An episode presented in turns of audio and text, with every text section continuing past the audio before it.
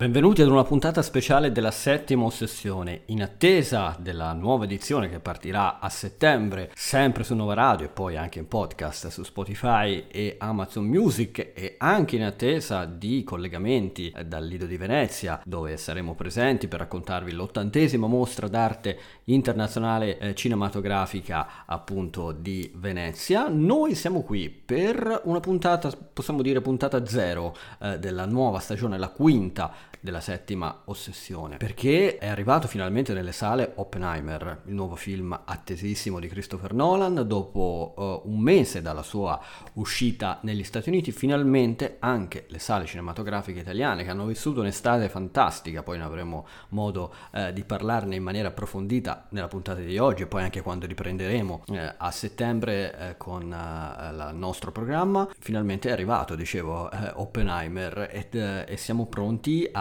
parlarne. Siamo pronti a parlarne come sempre con il nostro uh, nutrito cast di uh, amici, giornalisti uh, di cinema che si susseguono puntata dopo puntata, come ormai sapete se ci seguite appunto da tempo nella nostra trasmissione. Quindi io, come sempre, direi di partire dal trailer e poi cominciamo a parlare di Oppenheimer.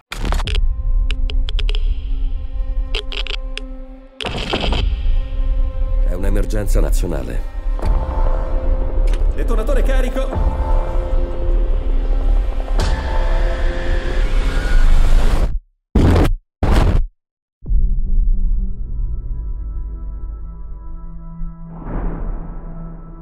È una gara contro i nazisti.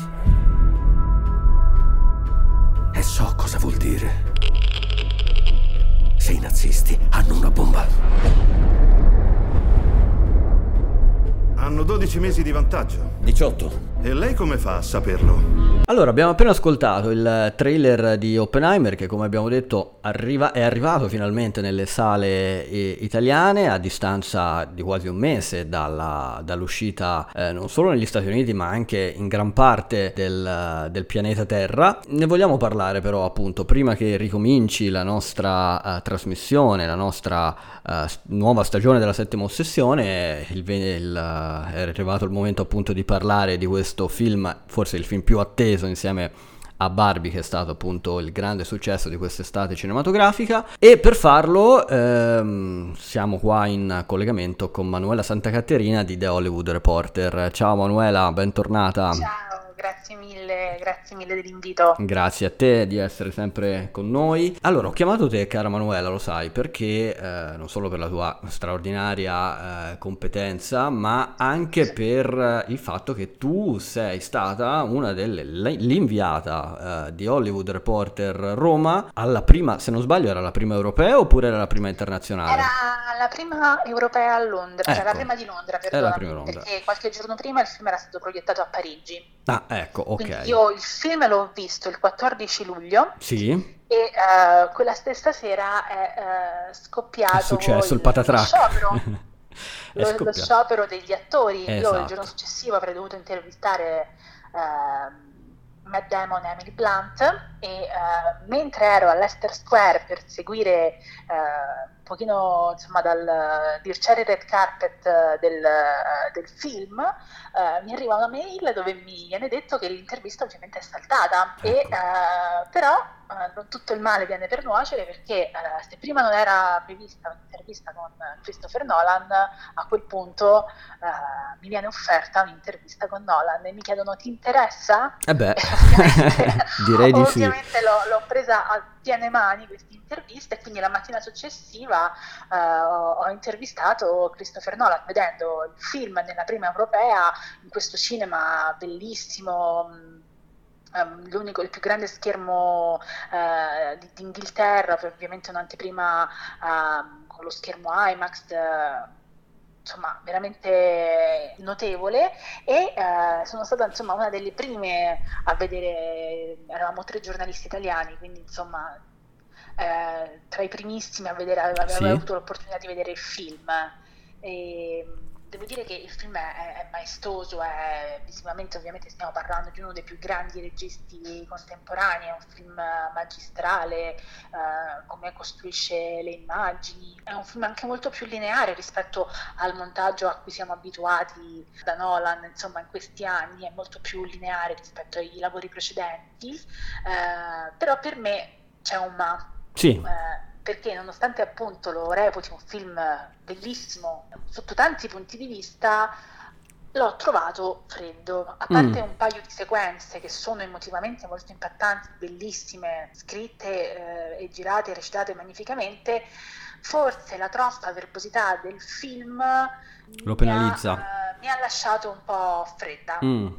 Ed è un peccato perché ovviamente stiamo parlando di, di un film, cioè, è un film, è un film che va visto, è un film bellissimo, partiamo da questo presupposto. Ecco. Se devo trovargli un difetto è questo, che uh, può, essere, può risultare un po' freddo, eh? è qualcosa che quando poi con i colleghi uh, con cui mi trovavo a Londra ci siamo fermati alla fine della proiezione a parlare, tutti quanti avevamo questa percezione di aver assistito a una proiezione di un film appunto eh, magistrale, bellissimo, sì. eh, sotto tantissimi aspetti tecnici, recitativi, al quale però mancava uh, un pizzico di calore in più per, per, per renderlo veramente un, un capolavoro. Ecco. ecco.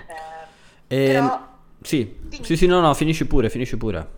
Se devo trovare un elemento del film che mi ha particolarmente colpito è il lavoro che viene fatto sul suono è ecco. veramente incredibile il modo in cui Nolan utilizza sia uh, la colonna sonora, una colonna sonora che è onnipresente, tranne per una sequenza, una sequenza, uh, una delle due di cui parlavo prima, che è emotivamente fortissima, che è il momento del Trinity Test, quindi potete immaginare, mm-hmm. uh, e poi c'è un lavoro sul suono incredibile super attento ed ha un valore narrativo questa colonna sonora e questo uso del suono, la sua presenza e la sua assenza.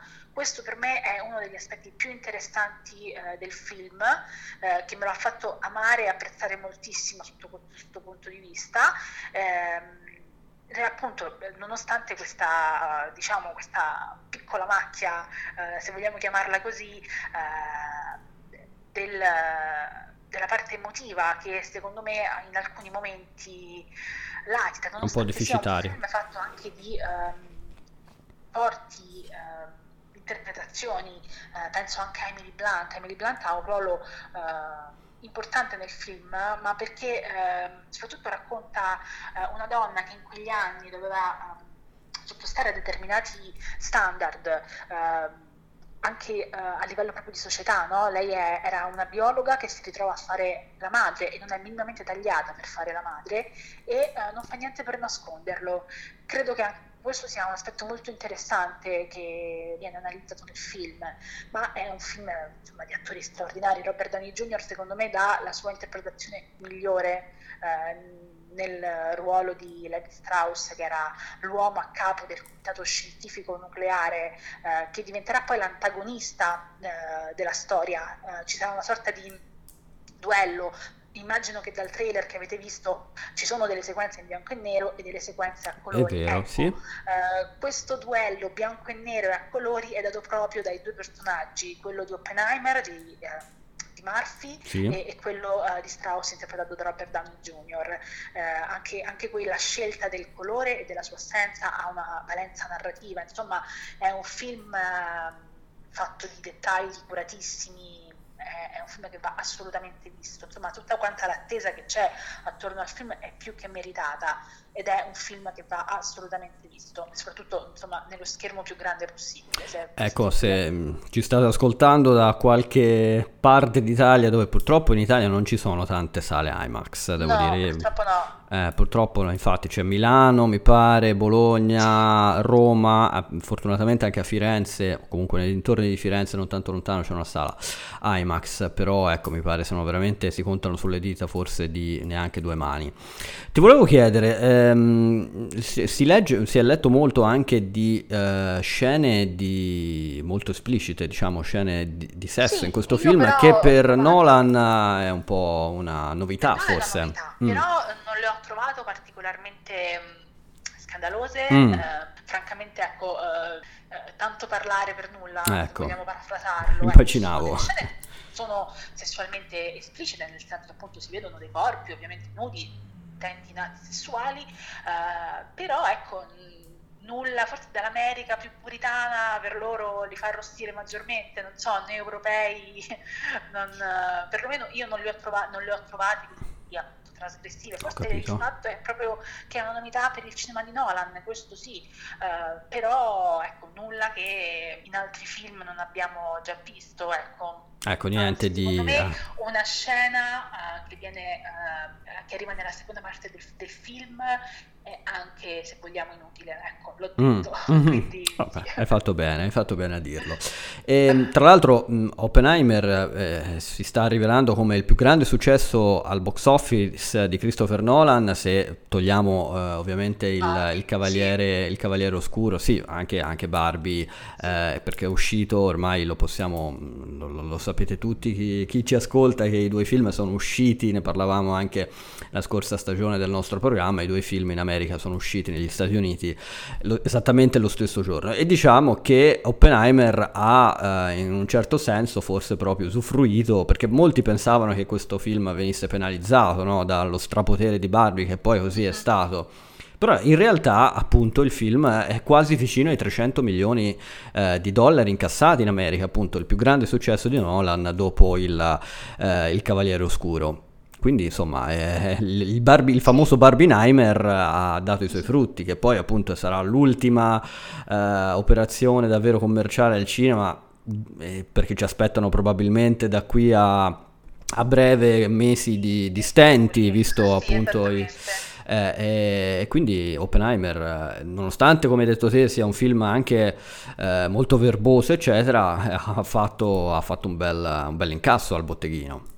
Sì, hanno fatto anche, devo dire, tanto di cappello sia la Warner Bros. che la Universal che hanno fatto delle campagne marketing perché i film alla fine vanno venduti, certo, eh. è ovvio, Nolan e eh, Margot Robbie e diciamo che tra virgolette eh, si vendono da si soli, vendono no? da soli sì. però è stato fatto un lavoro importante perché eh, da, cioè, io non ricordo nulla del genere veramente da davvero tanto tempo, delle campagne marketing così eh, masticce, eh, quando si ha l'opportunità e quando si hanno dei film del genere per poterle mettere in atto, ben vengano a mio avviso, ecco. Sì, sì, eh, noi non possiamo essere che contenti appunto perché come sai eh, siamo sempre a dire delle, della, della, crisi delle sale eccetera, però devo dire anche qua in Italia quest'estate non ci possiamo certo lamentare, poi è ovvio che Barbie ha fatto l'exploit e gli altri, però ci sono dei film che comunque sono andati anche oltre le aspettative, penso a, addirittura allo squalo, a The, The Meg, insomma e, anche Mission Impossible addirittura è riuscita a raggiungere i, i dati eh, del, del, precedente capitolo, Elemental che era partito, il film della Pixar che era partito un po' in sordina sia in America che anche in Italia, continua a macinare degli incassi, è andato addirittura sopra i 6 milioni e mezzo, quindi è un'estate in cui gli esercenti davvero sono contenti. Purtroppo poteva essere magari un viatico per una nuova stagione eh, di davvero del, del grande ritorno del, del, grande pubblico al cinema e purtroppo però appunto eh, c'è questa mannaia che si è abbattuta che è lo sciopero eh, prima dei sceneggiatori e poi anche ora adesso eh, allo stesso tempo degli, degli attori che probabilmente frenerà un po' tutto questo. Assolutamente, ma la cosa incredibile è che dovevano essere i film che riaprivano la grande stagione eh. del cinema dopo quello che era successo con il Covid, le, la crisi incredibile che c'era stata, con invece dall'altra parte eh, la, lo scoppio totale delle, delle, delle piattaforme, sì, diciamo, sì, quello sì, gigantesco che c'è stato. E, e invece questi ah. scioperi hanno completamente azzerato tutto quanto, perché davvero per, eh, se, se, si prospetta la, che questo sciopero, questo doppio sciopero continuerà, saranno mesi abbastanza duri sia per le piattaforme che per il cinema. Eh sì, sì, sì, esatto. Niente di, di buono si c'è all'orizzonte. Eh sì, diciamo, hanno, dovevano riaprire la stagione, ma l'hanno riaperta, ma anche l'hanno forse immedi- immediatamente anche chiusa in un certo esatto. senso, purtroppo, purtroppo, vabbè, val- eh, monitoreremo la situazione anche nel corso della prossima stagione. Invito chi ci sta ascoltando a, ad andare a vedere, a leggere, ma c'è anche la parte video, se non erro, su The Hollywood Reporter sì, esatto. della tua intervista a Christopher Nolan, oltre appunto alla recensione che hai pubblicato sempre sullo stesso sito. Manuela, io ti ringrazio come sempre, ci sentiremo sicuramente da settembre in poi, ma ci vedremo e ci sentiremo anche probabilmente in quella di Venezia per l'imminente mostra. Un abbraccio Manuela, ciao, ciao, ciao, ciao, ciao, ciao. E in questa puntata speciale su Oppenheimer, prima del ritorno della settima ossessione eh, a settembre, resta lo spazio anche per darvi gli aggiornamenti, perché se ci avete seguito nella seconda parte della, della scorsa stagione, diciamo pressoché da mm, aprile-maggio eh, fino al termine eh, delle, delle, puntate, probabilmente vi ricorderete che finivamo la nostra eh, trasmissione sempre con uh, una finestra mh, mm, dedicata alle, a, alle, serie tv, ma con un'aggiunta, quella legata agli aggiornamenti sullo sciopero degli sceneggiatori. Il fatto è che da quando ci siamo salutati noi da fine giugno, esattamente però verso metà luglio, agli sceneggiatori si è aggiunto anche lo sciopero degli attori.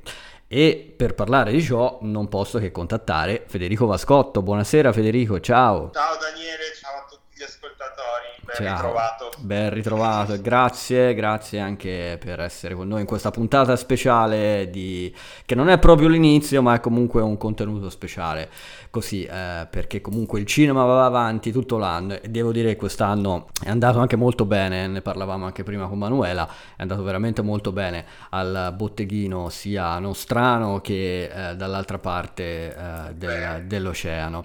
Però eh, il problema appunto è che si pensava che Barbie, Oppenheimer e magari anche qualche altro titolo facessero da apripista per una stagione dove il pubblico tornava in massa al cinema, ma che cosa è successo? Oltre allo sciopero degli sceneggiatori, di cui vi abbiamo sempre dato degli aggiornamenti, alla settima sessione si è aggiunto anche lo sciopero degli attori, esattamente verso metà luglio, qualche giorno prima mi pare, giusto? Eh, esatto, esatto, perché uno sciopero non ci bastava. Non ci bastava, esatto. Two is meglio che one, diceva qualcuno.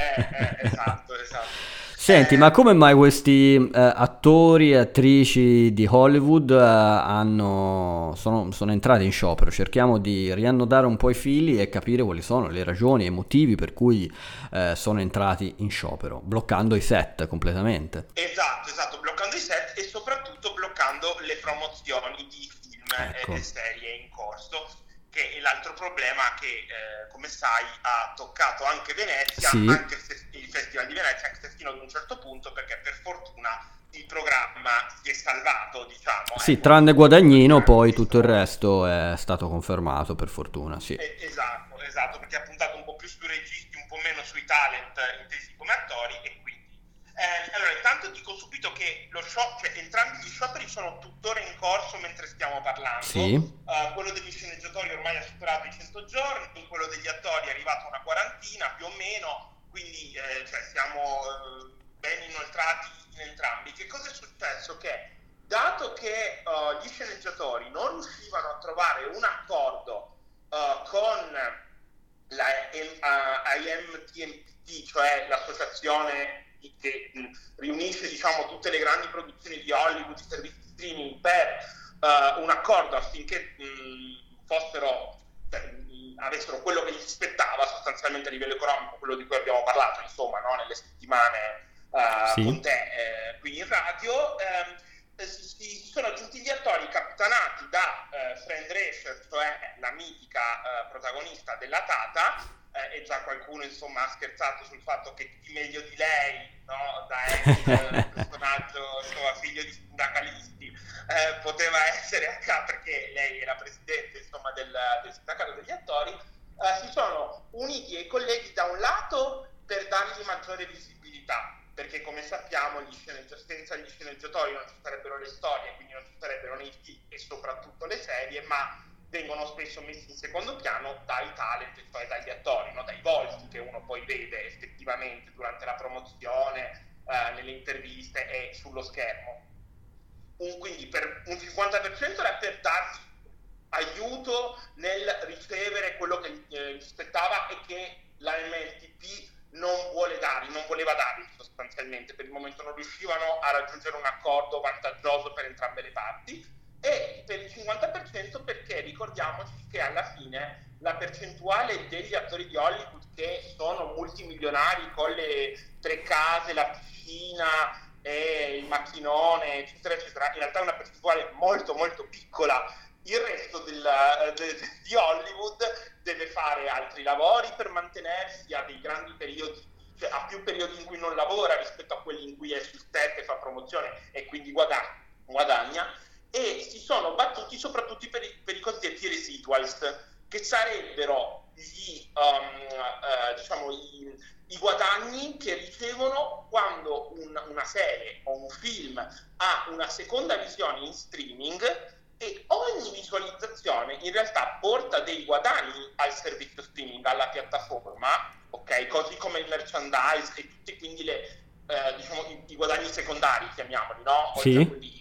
Fare per aver partecipato a un prodotto, ma di questi guadagni gli attori non vedono un, euro, un dollaro, nel senso che non, non, gli vengono riconosciuti. E ecco. quindi attraverso questa, um, questo pretesto, chiamiamolo, ecco, si sono scesi anche loro, anche loro in piazza, insomma, eh, per le strade per far sentire la, la propria voce e per dire che come per gli sceneggiatori, anche per gli attori l'industria è drasticamente cambiata rispetto a 20 anni fa, 40 anni fa e quindi i contratti non si possono più basare su com'era l'intrattenimento un tempo, ok? Cioè le cose sono cambiate, quindi giusto che anche um, i, um, gli stipendi eh, cambino di conseguenza. Insomma, certo, no? certo.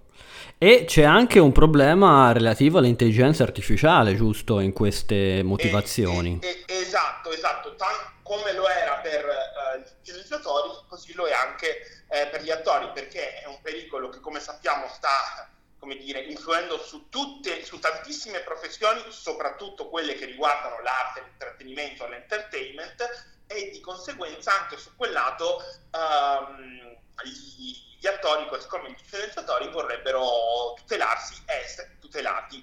Quindi, questo è importante dirlo, anche se sono scesi in piazza anche attori che, tra virgolette, stanno messi bene, lo hanno fatto soprattutto in realtà per sostenere i colleghi, che, cioè la maggior parte dei colleghi che n- non sono così certo. eh, facilitati da, da, da, questo lavoro. Uh, pensi... Al momento uh, le contrattazioni sono ancora in corso, pochi giorni fa sono sono seduti nuovamente al tavolo per provare a trovare un nuovo, un nuovo accordo. Vedremo cosa succederà. Certo è che eh, si stanno rimandando eh, uscite ehm, sia cinematografiche che seriali, ci sono rumor di altri possibili rinvii grossi.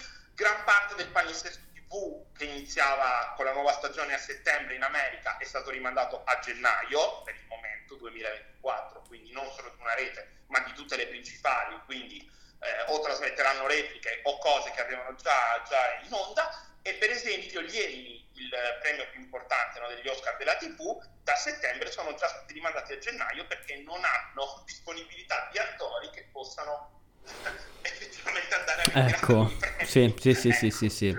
L'unica eccezione, mi pare di capire, ci sono, eh, c'è per quanto riguarda i film indipendenti, giusto? Perché i film indipendenti americani eh, c'è una sorta di, di, deroga, non so se è il termine, il termine giusto per chiamarla così, dove eh, i set diciamo sono attivi in questo senso.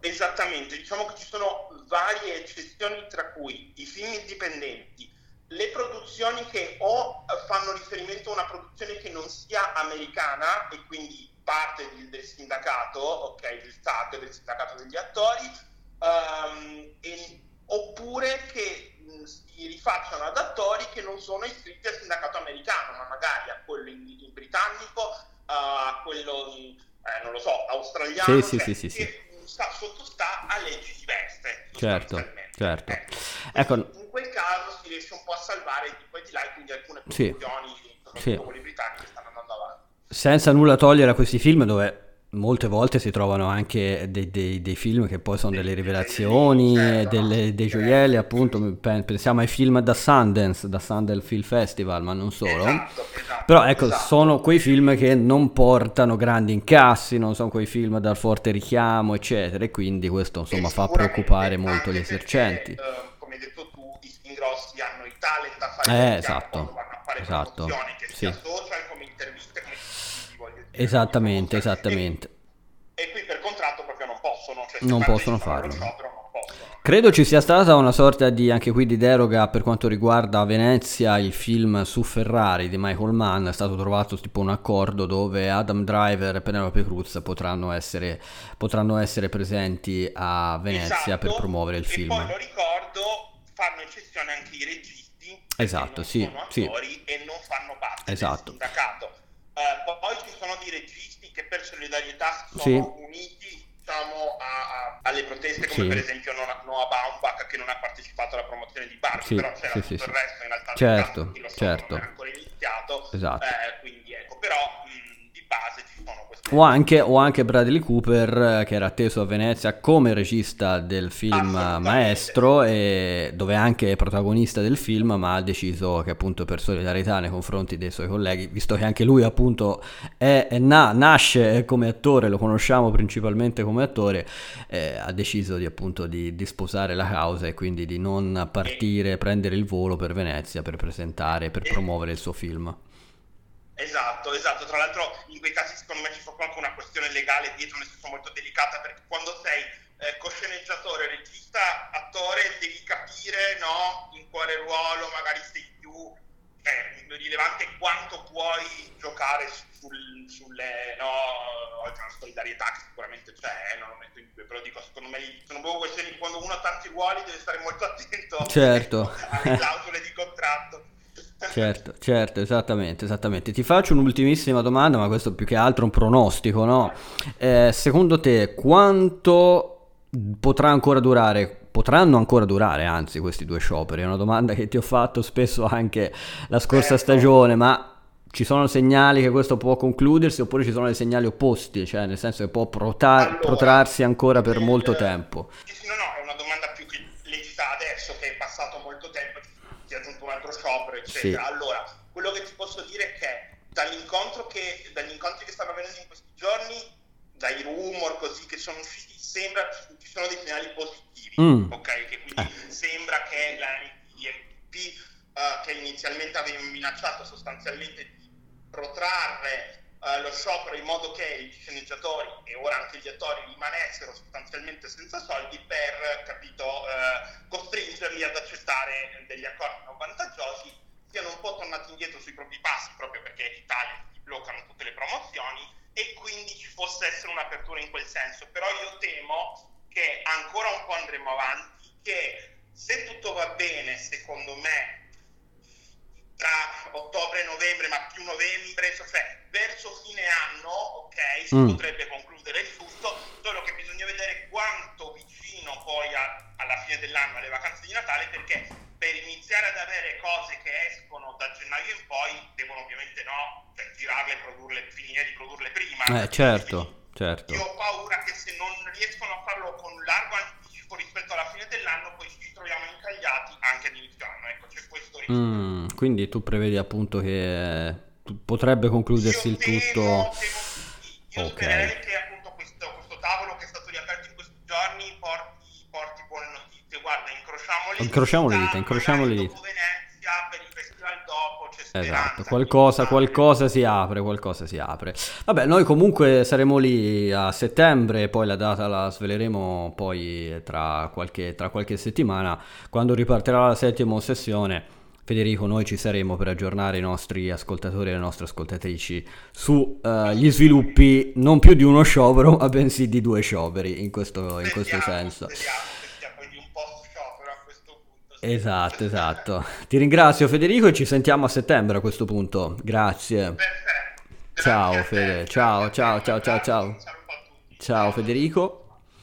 Grazie a Federico, grazie anche a voi che ci avete ascoltato in questo appuntamento speciale con la settima ossessione, che ovviamente ritorna, ritorna per la quinta stagione, ritornerà a settembre, vi sveleremo eh, tra qualche settimana la data ufficiale, come sempre lo faremo il mercoledì pomeriggio alle 18.05 in diretta su Nova Radio, per un'ora eh, staremo insieme, poi ovviamente ci sarà sempre il podcast Spotify e Amazon Music. Un saluto a tutti voi, ciao!